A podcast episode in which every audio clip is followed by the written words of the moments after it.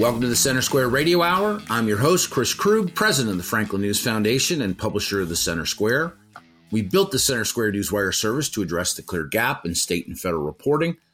The Center Square Newswire delivers more than 75 original news stories each day from across the country, helping Americans understand what elected officials and bureaucrats in state and federal government are doing on behalf of the taxpaying public in their home state and, of course, at the federal level.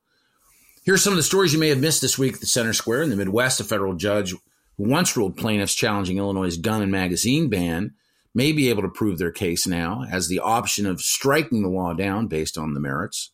Illinois' ban on more than 170 semi automatic rifles, shotguns, and pistols was enacted on January 10th.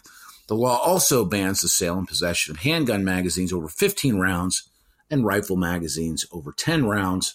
Firearm owners with such guns purchased before January 10th have until January 1st, 2024 to register their firearms attachments and 50 caliber ammunition or face potential criminal penalties. Around our nation's capital, crime rates per capita in the DC metro region, which includes Northern Virginia and Maryland, increased by 9% in 2022 reaching a rate of 18.3 crimes per 1,000 residents. This data comes from an annual report released Wednesday, revealing a staggering 83,000 more calls for service to primary agents participating in the study. Across the country, there's financial trouble in paradise. Hawaii faced a significant fiscal challenge at the close of fiscal year 2022, as a new report reveals a shortage of funds to cover $11.4 billion in outstanding bills the state has $11.2 billion available to offset a hefty $22.6 billion in bills, which translates to $15,000 per taxpayer. In all, Hawaii carries a taxpayer burden of $23,100 per taxpayer, as detailed in Truth in Accounting's State of the States report. Truth in Accounting evaluates states annually based on their fiscal well being, and this year Hawaii maintained its position in the bottom five even though some financial aspects improved. Joining Hawaii in the bottom five were Massachusetts, Illinois, Connecticut, and New Jersey. On this week's Center Square Radio Hour, we'll explore more top stories with the reporters who broke them, from those that originate in Washington, D.C., to the oftentimes underreported state stories with national relevance. We'll round out our coverage with economic insights from Dr. Orphe Divounguy, PhD economist, and also bring you the latest in K 12 public education from our Chalkboard News team. The Center Square is a 501c3 independent, nonprofit, nonpartisan news organization to ensure that the Center Square continues to deliver the news like no other media outlet in America today. We ask you to go to franklinnews.org and make a tax deductible charitable contribution to support the Center Square and the Center Square Radio Hour.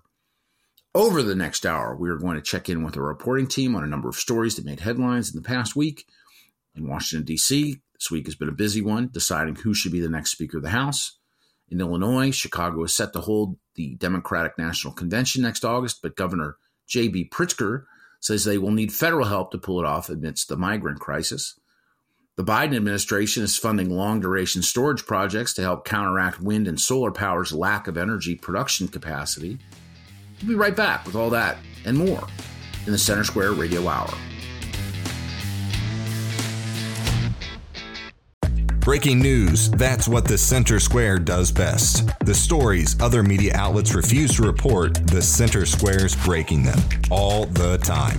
Stories about government waste and political spending, stories about partisan agendas that hijack your tax dollars. The Center Square has it all covered and delivers the biggest news to your inbox as it happens. Sign up now for your state Center Square newsletters at thecentersquare.com. That's thecentersquare.com.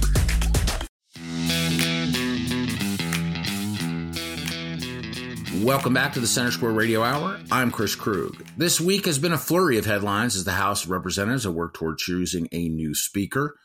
Dan McCaleb, executive editor for the Center Square, is here to tell us more. Joining me again today is the Center Square's Washington, D.C. Bureau Chief, Casey Harper. How are you, Casey? Doing well, Dan. How are you? I am doing well, but uh, the news isn't doing so well, Casey. We're recording this on Friday, October 13th. The Palestinian terrorist group Hamas carried out a brutal sneak attack on Israel last weekend, killing well over a thousand innocent civilians, including young children, in just brutal fashion. More than 20 Americans also were killed in the surprise attack. Israel, of course, retaliated and appeared ready to be, uh, as we're recording this, appear ready to begin a ground invasion into Gaza to destroy the terrorists. Now I want to talk about what's going on with the U.S. House Speaker position and the tumultuous attempt by majority Republicans to replace ousted Speaker Kevin McCarthy. Earlier this week, Republicans appeared ready to select House Majority Leader Steve Scalise as McCarthy's successor, uh, but fierce opposition from conservatives delayed any full House vote, and late last night, Scalise took himself out of the running. What's going on here, Casey? Chaos. You know, we, we thought that we were at a time of chaos when the infamous Donald Trump was in the White House. And I think people maybe thought when he left that politics would return to some, you know, um, nostalgic sense of normal. But I think those days are behind us, you know, at least for the, for the near future, because um, the House has descended into total chaos. The, um, Republicans are no closer. They're actually further away from finding a speaker than they were earlier this week. Um, Scalise, you know, you said conservative Republicans opposed him, and that's definitely true, but it was more than that because Scalise, you know, uh, Kevin McCarthy told reporters, of course, the former House Speaker McCarthy, he told reporters that, you know, Scalise had told the other um, Republican lawmakers that he would get up to 150 um, supporters by you know, before his this next conference meeting, and he didn't have that. And so this isn't. We're not talking about this, you know, eight or so lawmakers who stalled McCarthy saying we're talking it seems like at least you know 50 maybe 70 maybe more lawmakers were not ready to commit to Scalise now from things I've heard and I'm seeing I think that Scalise was not willing to kind of go to them and cater and say, I'm going to do this for you. I'm going to do this for you. He was, I think he was more taking the approach of this is what I'm going to do. You can support me or not. And in the, in the temperature of this Congress, that wasn't good enough. So now there, it's really the ball is going to be in Jim Jordan's court, but I'm not sure that anybody wants to be up for the speakership right, race right now. It's probably a lose lose. I mean, Jim Jordan could very easily end up in the same position Scalise was in, which is he has enough support to um, be expected to get the position, but not enough to even be able to get close. So he needs 217 votes. Um, meanwhile, Democrats uh, continually keep nominating um, Hakeem Jeffries, who is really the, the Democratic leader, right? He's Nancy Pelosi's replacement. There has been talks um, of finding some kind of um, candidate for speakership that the Democrats could support, but I think that's pretty optimistic, and I can't I cannot envision the name of that Republican, Dan, that Democrats would say, yeah, I'll vote for that Republican to be Speaker of the House. Let's speak briefly about Jordan, um, the Republican from Ohio, who has been the House Judiciary Chairman, has been leading the investigation into the Biden family business dealings, um, etc. He certainly probably doesn't have the support of moderate Republicans in the House, does he? I mean, it's hard to know. You would probably say in normal circumstances, no. But there's an unusual pressure now, Dan, because just a few weeks, just before uh, before Thanksgiving, mid November, the government is set to shut down. And when we had a Speaker of the House and everything was in order, and we had months leading up to the last government shutdown, we almost didn't make it. I mean, we came right up to the borderline, right? And almost shut the government down. And here we are, basically a month away from a government shutdown not anywhere close to having a speaker.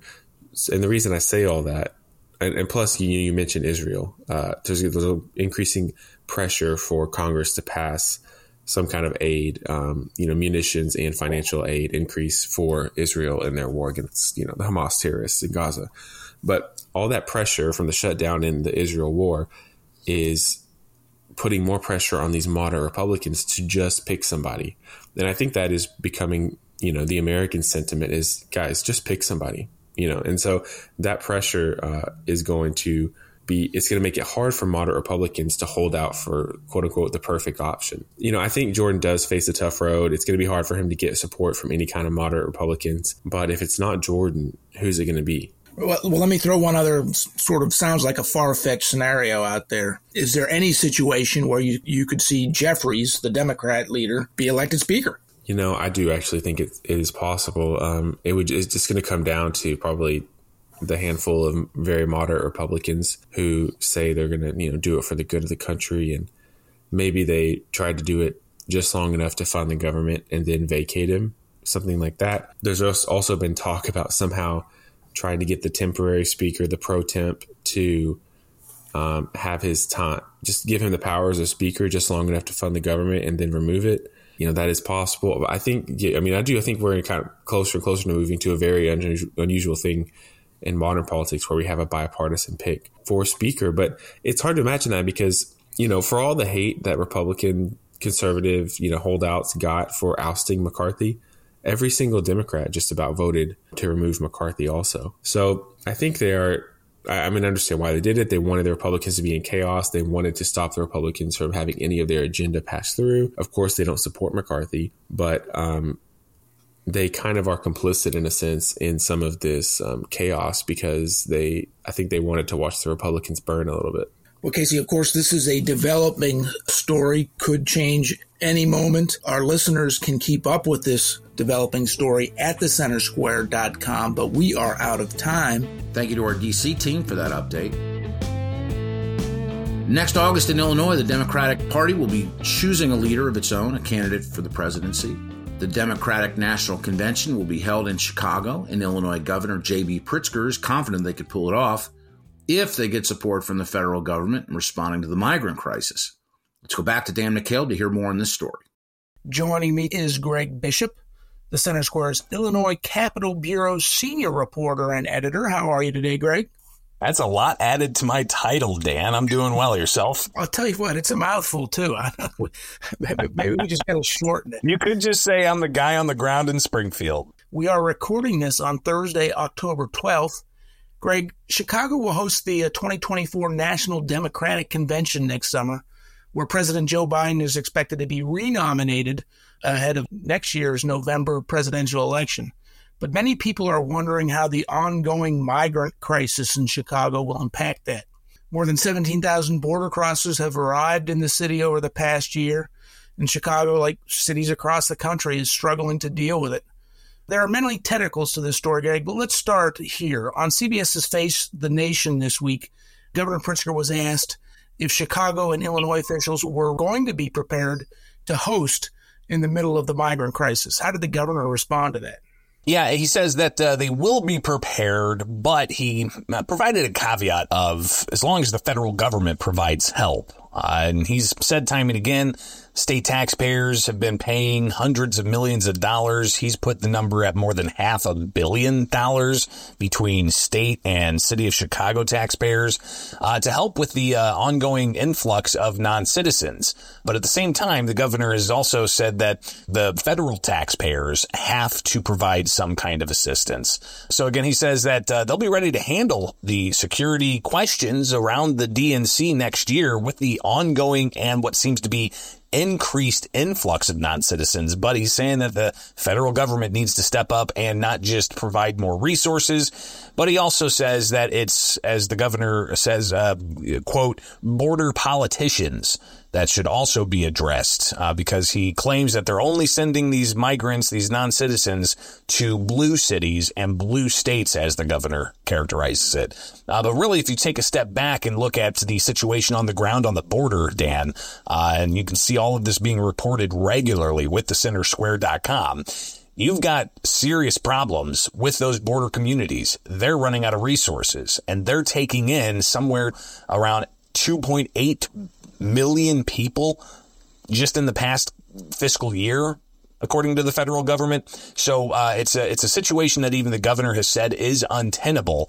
But uh, he claims that uh, they'll be able to handle it just as long as they have some help from the federal government uh, heading into the uh, the Democratic National Convention next year. Yeah, quick point about the border towns, Greg. Earlier this year, the Center Square covered President Joe Biden's um, first and as far as I know, only visit to the border when he visited El Paso, a town that's really at the heart of the illegal border crossings, um, the center of the universe when it comes to that.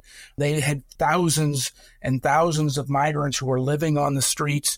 I think it was January of this year when President Biden visited El Paso. And ahead of that, city of El Paso officials, federal and state officials, essentially cleared the streets. So President Biden, you know, didn't have to see the worst of it. Do you envision Chicago having to do something like that?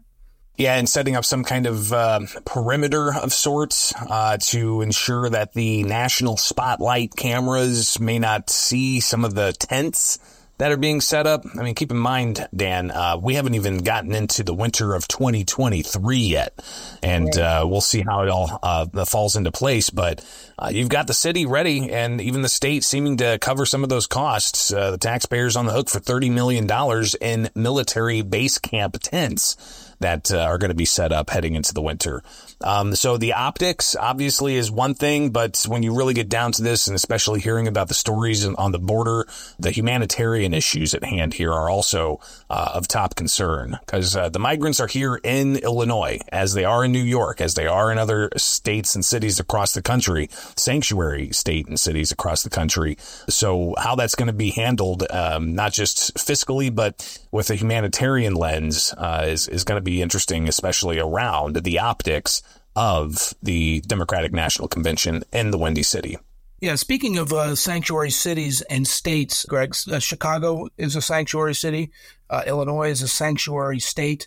Texas's governor, who's not the only one, not the only elected official who has uh, this busing mission in place, moving uh, migrants north to sanctuary cities because of their self declared welcoming cities. But a new poll of Chicago residents show that a majority don't favor Chicago being a sanctuary city. Just briefly touch on that if you could. Yeah, M3 Strategies is a, a, polling and consulting firm, and they did a poll of around 700 voters uh, across the demographics, and they found that the ideas of sanctuary city policies are not favorable. Uh, the poll essentially found that the majority of people polled don't like the idea of Chicago being a sanctuary city. All right, it doesn't look like this crisis is going to end anytime soon because of the buses keep arriving. Our listeners can keep up with this ongoing story at thecentersquare.com. Thank you, Dan and Greg, for that update. As the migrant crisis continues, the federal government is hoping to avoid crisis in another area, energy. The U.S. Department of Energy is funding projects to develop long term storage capabilities in efforts to make renewable energy more reliable and thus reduce the risk of blackouts. Joining me to tell us more is Tom Gantert, managing editor for the Center Square. Tom, good to be with you. Oh, thank you. Tom, let's go through the story. You know, uh, published this week at the Center Square. We're talking about the changes to battery storage, and I guess it's really this is about harnessing the energy that comes from wind and solar, which is one of the fundamental problems of the naturally derived uh, energy sources. Yes. Yeah, let, let's start from the what the heart of the issue is, and that is the government wants wind and solar because it's better for the environment, but it's the least dependable uh, source of energy. So I'll give you an example. The Energy Information Administration rates the sources of energy by their capacity. So if you're operating all the time producing energy, your capacity would be 100%. The two lowest are wind and solar. Wind is uh, its capacity is 34.6%, solar is 24.6. Okay, that's 2021. That's the, the Energy Information Administration. Okay, those are the two lowest in terms of capacity. The highest is nuclear, 93%. So a lot of what this is going on here is that if wind's 34.6% and solar's 24.6%, you need something to back them up. Right now, that's mostly nuclear and coal.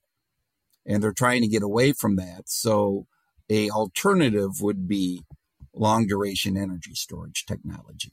And that's what the story was about. What the Biden administration is spending 325 million uh, for 15 projects across 17 states for the development of this type of technology. So what they're looking for is what the definition of long duration energy storage is between up to eight hours to 100 hours of electricity. Okay, so most energy storage technologies are performed from four to six hours. So that's what they're looking to uh, improve on.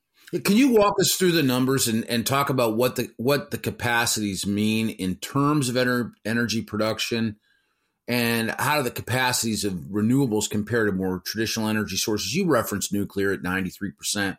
I mean, somewhat something of a loss in understanding why we're not um, more vested in, in nuclear. I mean, it was at one point in time it was scary technology. I think that we've demonstrated here in the United States, in particular over the last 50 years, that we've been able to manage, you know, nuclear plants with high levels of, of capability. But it's always wind and solar that seem to be, you know, the in vogue energy source for the future. Right. Well, according to the Energy Information Administration, the top sources of energy that meet the demand for energy consumption are petroleum at 35%, natural gas at 33, and coal at about 10. The bottom three, wind 3.8%, solar 1.9, and geothermal less than 1%. So the uh, renewables are not meeting our demand right now.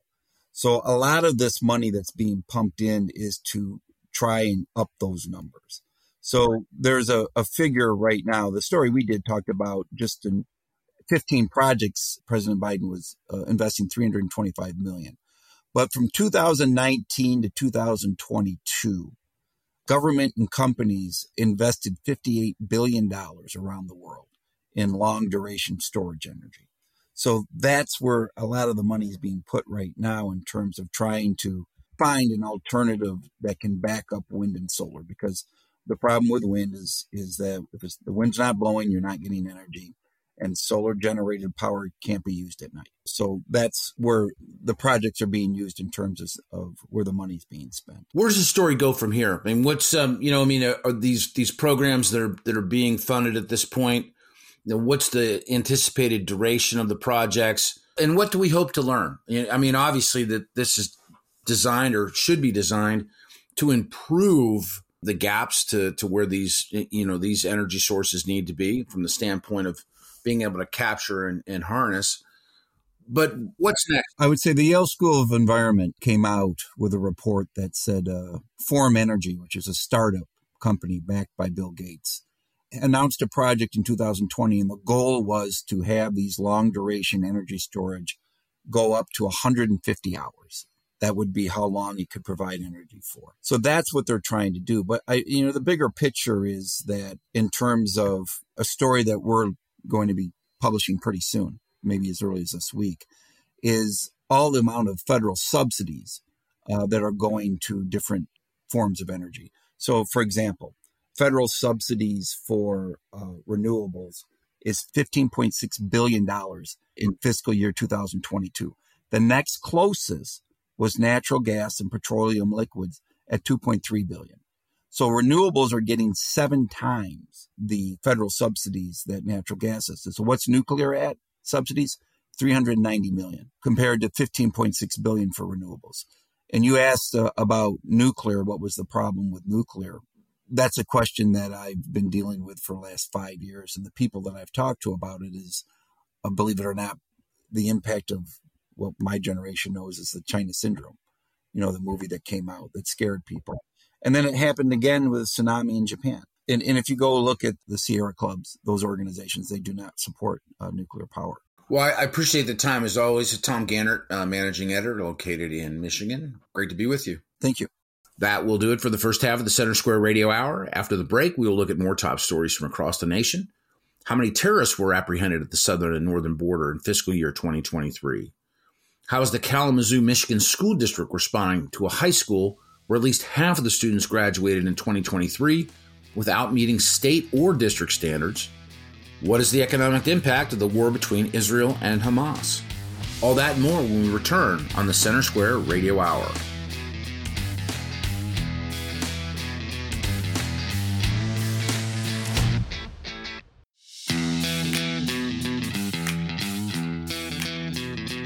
Welcome back to the Center Square Radio Hour. I'm Chris Krug. More known or suspected terrorists were apprehended attempting to enter the U.S. in fiscal year 2023 than in any other year to date. Dan McCaleb is here to tell us more. Joining me today is the Center Square's Washington, D.C. Bureau Chief, Casey Harper. How are you, Casey? Doing good, Dan. How are you? I am doing fine, thank you. We are recording this on Friday, October 13th. Casey, as the world holds its collective breath as uh, Israel prepares a ground invasion in Gaza, a very tumultuous uh, region of the country, um, there's concerns back home too about what could happen here. Since President Joe Biden uh, has taken office, there have been more than 8 million border encounters um, since he changed U.S. Uh, immigration policy. Um, that number includes well over a million what, what are called gotaways, uh, folks who evade um, capture or apprehension at the border, get into the country unbeknownst uh, uh to federal agents. Um, and uh, the Border Patrol recently released um, the number of uh, suspected and known terrorists who have been who have been apprehended. These are the ones. These are not the gotaways. These are been apprehended, and it's at least 659 just in fiscal 2023 alone. But that does not include gotaways, the folks we don't know. We don't know how many of those are known or suspected terrorists. Law enforcement across the country, including sheriff's groups, are raising an alarm about what that could mean, and are and, and essentially are saying, you know, we need to do something and close these borders we don't know who's in the country because of all of these gotaways. And again, as war erupts in the Middle East, the leader of Hamas terrorist organization yesterday for called for jihad in the United States, you know, against Americans and against Jewish folks because we don't know who's in the country, who's illegally entered the country. Is there a cause for concern here? You know, it's hard to say. I mean, I think the uh, the federal intelligence apparatus in the U.S. has tried to downplay this to say this is more you know conjecture than um, than real hard uh, data or evidence. But you know uh, that that doesn't do much to assuage people's fear when when we see what's happening um, in the Middle East when Israeli intelligence reportedly had no idea that this attack from Hamas was coming, and of course our own intelligence in the U.S. has been caught on the back heels before, and so you know you got to take all that with a grain of salt. I mean, I think it's perfectly reasonable to have an extra eye out right now when you have such a brazen attack from these Hamas terrorists in Israel, which is, you know, it's, I think it's easy for people to write off the Middle East a little bit, but Israel is a very developed um, country. It's like very wealthy. There, there's a lot of um, very strong military defense, uh, security there. And, and yeah, this, they were able to get by. Of course, the border between Gaza and Israel is very strongly guarded. So this was not this was a pretty sophisticated operation, I guess is what I'm trying to say. So the idea that something like that could happen here, uh, of course, it's something to consider, especially when, as you referenced, and we can get into more, um, the federal data shows that there are hundreds of terrorists on, or hundreds of people on the terrorist watch list coming into the U.S. every year. Then those are just the ones we know about. You referenced that gotaways number, so there's millions of gotaways, people who you know, maybe an agent just kind of sees them and, and isn't able to catch them. Um, and who knows how many um, suspected or actual terrorists are in that group. And of course, we know from 9 11, it only takes a handful. You don't need an army to do a lot of devastation and wreak a lot of havoc in the U.S. It can be just just a handful of um, well planned terrorists can do a lot of damage in the U.S. Yeah, members of the American Sheriff Alliance met recently essentially issued a warning calling for immediate action because of what they are saying are these heightened terrorist uh, uh, uh threats against the U.S. homeland. Uh, they put out a statement. Alliance members uh, discussed, quote, the continued pressure and strain on resources due to the lack of border enforcement throughout the United States, including the alarming statistics of encounters with individuals found to be on the terrorist watch list, also known as the terrorist screening data set. The alliance notes the apprehensions of known and suspect, suspected terrorists. And remember, this is not just, you know, folks from Mexico and Central America and South America um, trying to enter the U.S. illegally since Biden's taken office. There are people from 150 nations across the world who have been apprehended, including some of these Middle East countries, including from China, including from um, Russia. And then we, we, both referenced the Gotaway uh, numbers, the folks who, who enter between ports of entry. Um, you know, Border Patrol has drones and other video sur- surveillance. We might not have, you know, agents right there on hand to capture these folks, but we have video of them entering the country illegally, getting past any kind of security, and it's a free for all for that. We don't know who they are, um, we don't know where they're from. We do know, as we just cited, nearly 600 known or suspected terrorists apprehended, but we don't know how many of those are, are, are or how many others are known or suspected terrorists could be among that Gotaway group. And with the uh, with the situation in the Middle East now, I don't know. I think uh, I, I, I think we need to do something about our border policies. Yeah, I think you know there's a growing bipartisan consensus that would agree with you on that, Dan, and that's why so many governors reached out to Biden, Democratic governors, and said, "Hey, you need to do something." He did restart building some of the border wall, but this is like this is a long-standing problem. There's already you know probably hundreds of of these kinds of terrorists in the U.S. and uh, we can't really go back and take them out. Of course, we hardly deport anyone now. And, you know, setting the terrorist issue aside, there is also just straight up regular rank and file criminal, um, the criminal question. And you know, I found this stat to be really interesting. In fiscal year 2022, um, ICE agents found uh, 46,000, about 46,000 non-citizens with criminal histories, including about 200,000 with uh, assault charges, over 8,000 with sexual assault offenses, um, over 5,500 with weapons offenses, over 1,500 homicide related, and well over a thousand kidnapping. So like you said, there's a, there's a lot of systemic issues at the border. I am a little heartened to see that there's some bipartisan agreement that there needs to be some bigger changes done there, but we'll see. Well, thank you as always for your insight into these very important stories, Casey, but we are out of time. Listeners can keep up with all of our news at thecentersquare.com. Thank you, Dan and Casey, for that update. While trying to make sure no one slips through the cracks is a problem in border enforcement, in a different way, it can be a problem in education too. In the Kalamazoo, Michigan School District, one high school mistakenly allowed half of the class of 2023 to graduate without meeting state or district requirements. Let's go back to Dan McCaleb to hear more on the story. Joining me again today is Brendan Clarey, Chalkboard's K through 12 editor. How are you, Brendan? I'm doing well today, Dan. How about yourself? I'm doing well, thank you. We are recording this on Monday, October 9th. Brendan, you've reported uh, this year at chalkboardnews.com about various school districts across the country, essentially graduating students that may not have achieved the academic standard for their grade level that they should have. Schools, for example, in Detroit and Chicago, we've seen this at. Uh, you had a pretty interesting story this week about Kalamazoo Public Schools that admitted that uh, over half of last year's senior class from what, just one of its high schools graduated despite not meeting that criteria. Tell us more about this. Yeah, so the school district, you know, said in a statement to Chalkboard last week that, you know, essentially exactly what you described. Uh, the half of the graduating class of 2023 at Phoenix Alternative High School graduated. They received a diploma, and it was later found that they did not meet the criteria to do so, that they had not met state or local requirements to graduate. And so that is uh, an issue, right? Of you know these students are able to get a to walk across the stage, and the uh, superintendent of the school district, you know, basically said to learn about this is unacceptable, you know, and this is not what the school district represents, and and that's sort of the position of the school district there.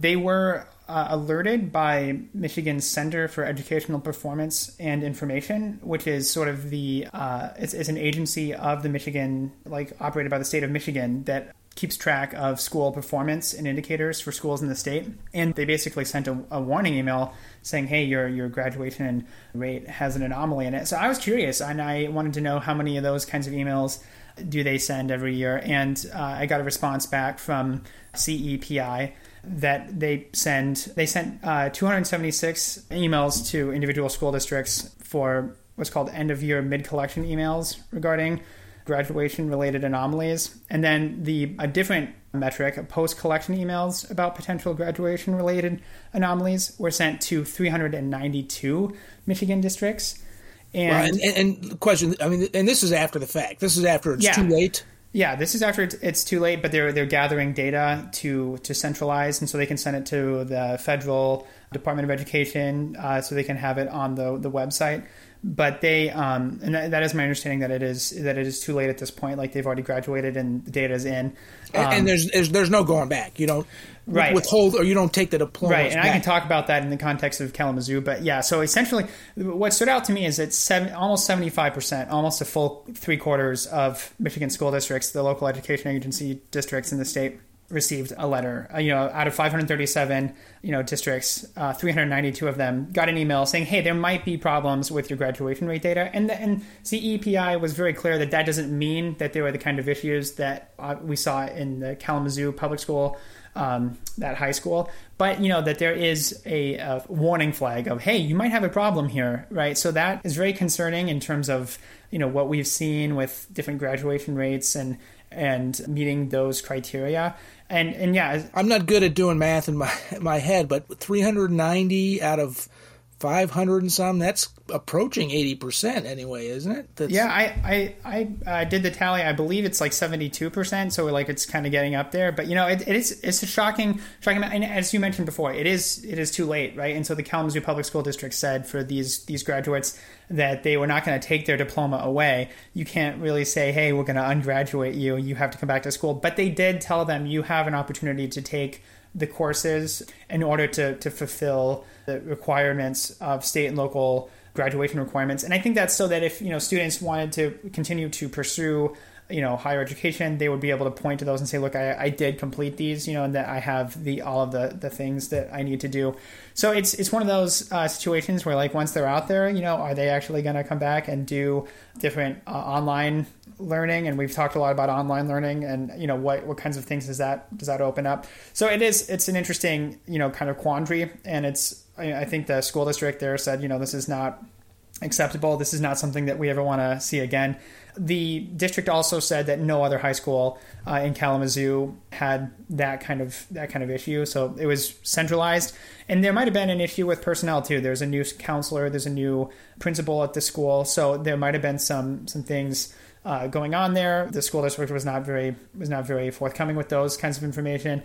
So it does, you know, makes you makes you wonder like how much of that was, you know, did something go wrong in terms of personnel or, or something like that too.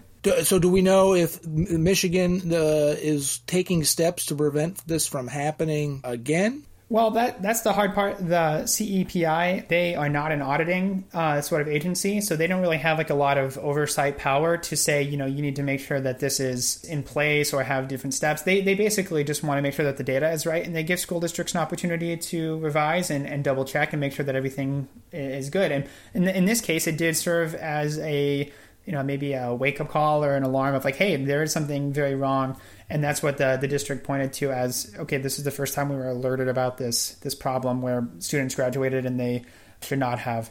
I'm not sure if there are definitive you know steps in place if there's a way to find that out because it does vary from the, from the reporting i've done on graduation rates it does vary uh, a lot from district to district of you know what are the requirements and, and how do students go about those. Brendan thank you for your insight into this but we are out of time Listeners can keep up with this story and all stories related to K through 12 education at chalkboardnews.com. Thank you, Dan and Brendan, for that update. While education has a large impact on the lives of individuals in the wider community, so does war. The war between Israel and Hamas will likely have impacts on the global economy, but they will depend on the scope and duration of the conflict. Joining me to help us understand more is PhD economist Dr. Orphe Divounguy. Dr. O, great to see you. Great to be with you. We are taping this on, as I said, Monday, October 9th, uh, early in the morning. Um, still a lot of, of, of, news coming in. Of course, Palestine, uh, or Hamas, I should say, conducted what is just objectively absolutely horrible, you know, raid into Israel, taking hostages and killing people uh, over the weekend. The videos that are coming out are just shocking the markets are reacting to this, uh, and there's there's a lot of obviously going on. This is a developing story. We're going to try to capture it just in this moment to talk about the economic impact of something sudden and something unexpected. Oil futures on Sunday went crazy. The Dow went down. Uh, I mean, the, the excuse me, the Dow futures went down to you know like 200 points. You know, Sunday afternoon. You know, we're still sort of making sense of what's going on over in, in Israel right now. Um, but we do know that appears that Israel has shut off electricity now to the Gaza Strip. So this is this is a full on. I mean, there are reports that Israel has things under control inside of the border, but you know that this is you know U.S. sent warships headed over that direction. There's a lot of things that are that are going on. Meanwhile, you know, over in Ukraine, there's already a war that's going on, and uh, and of course, you know, Russia's a, an energy producing country. what is now a second issue on the sort of the, the global sphere mean to the economy, specifically inside of the energy sector? Well, let, let me just start with saying, you know, my heart and, and thoughts and prayers go out to the families that are affected, that are caught in the middle of this uh, senseless violence. It's absolutely terrible. You know, there are families in the middle of this, and I feel uh, I feel awful uh, to that we're even having to t- do this podcast and talk about this. In terms of the economy, well, you know, increased volatility. You know, the we're going to see the return of volatility. And it was already coming back a little bit with the stronger than expected employment report. Uh, tr- investors had no idea how to interpret this the strong 336,000 job gain that we saw that we got from the Bureau of Labor Statistics on Friday. And so you got an increase in bond of soaring bond yields uh, as a result. Uh, increase in bond yields. There's then another, then a little bit of a a, a pullback and then another increase, right? And then over the weekend, we and then we hear this conflict and the same thing's happening. Energy prices that were, by the way, starting to come down a little bit uh, are coming back up again. Oil prices coming back up again. But historically, let's be honest, historically, what's happened is uh, neither one of the countries involved in the conflict, neither one of the territories involved in the conflict, big oil producers. So, you know, uh, to the extent that Saudi Arabia and Iran are not necessarily involved, you know, you're not expected to see uh, a huge change in oil prices uh, because oil prices will definitely only really reflect changes in the supply of oil, and that will have to come from Iran and, and or Saudi Arabia. You have perhaps uh, military aid and defense and an increase in defense spending in the United States, right, and across the across the world, in fact if, of course, this lasts longer than than we want it to. You know, you also have kind of global economic confidence. People are going to be a little bit worried, and you could you could get this flight to safety, which right, the flight to safety might actually be good to bring down yields a little bit. You know, with people buying up U.S. Treasuries, uh, you know, seeking safe haven assets, right? Uh, lower risk appetite, right? And so you the, stock market might might feel that a little bit, right? People are, are a bit more risk averse, more worried about the future. And so they're, they're moving to safety. And so, yes, those are factors that might impact it. You also have resources that are being diverted away from other, you know, important productive usage to now go towards this other important issue. Okay, how do we how do we fix this problem out in the Middle East? uh, you know, humanitarian causes, uh, every every all the funds that might have to be diverted towards the region in order to support those who are in trouble right now and the populations that are affected. So all of those factors are, you know, going to be uh, affecting the global economy and also uh, in particular Israel and its allies, right, to some extent. And so that's uh, that's kind of how I see this play out. Is it fair to say the longer that, that a conflict is protracted, the more damage? It, that's right. Absolutely. Is, it, know, is, it, really just as simple as that? I, I, absolutely. I mean, wars are terrible. Uh, people remember we we talk about this all the time. You know, I tell, I say, you know, when you talk about the economy, you're talking about people. It's people and their decisions and their activities. And so, if a war destroys people, it destroys the economy. It destroys the global economy. It hurts the U.S. economy. It hurts everyone. If it's a quick, short thing, then you know the market will tumble a little bit, and that will actually bring some opportunities for people who are sitting on the sidelines and thinking, "Hey, you know, should I buy this stock? Should I get in on this big, nice, great company that might be a little overpriced because price to earnings ratio is a little too high?" And then, but overall, if the conflict lasts, right, then it hurts everyone, and uh, it, it will hurt equities for sure. I appreciate your thoughts on that. I mean, we're still at this point, you know, a little bit hypothetical. I mean, this is October 6th was the day of the attacks. We're not sure just yet as how long this will last, but I'm glad we had a chance to talk about it up front, and we'll monitor this obviously as we go along. Dr. O, jobs report came in uh, last week, and to say that it was a stunner would be perhaps an understatement 336,000 jobs uh, added in September. A lot of people in the workforce, or not necessarily in the workforce, people looking for other opportunities are like, uh, that doesn't sound right to me. When you peel back the numbers and you take a look at it, the overwhelming majority of these jobs were in what segments, sir?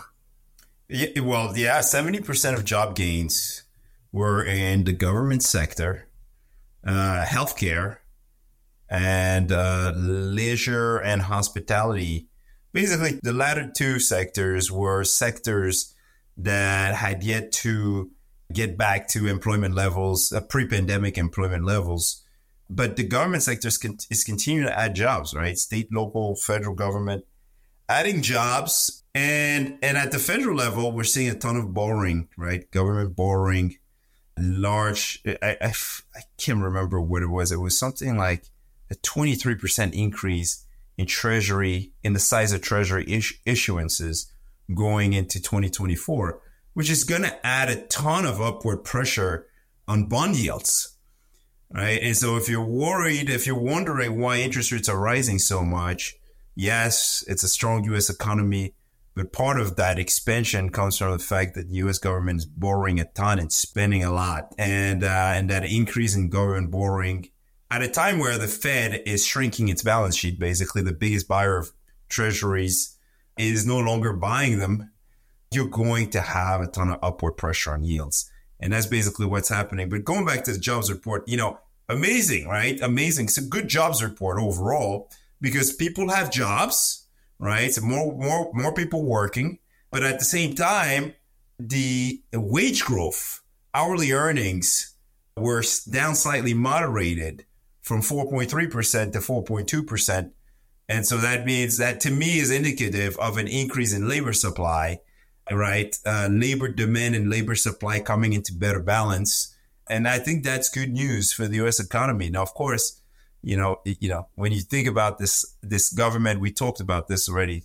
Government sector adding 22%, making up 22% of the job gains. Uh, and that's probably why a lot of people in most industries, in most industries, feel like, what's going on?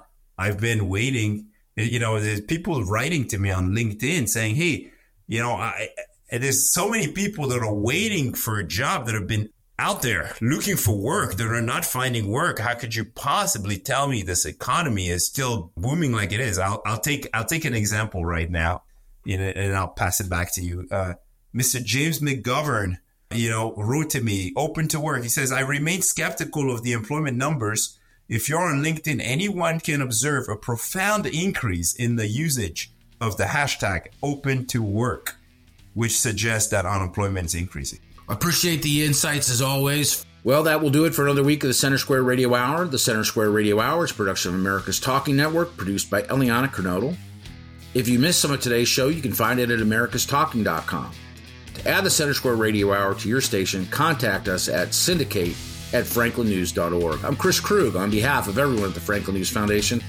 Thank you for listening to the Center Square Radio Hour.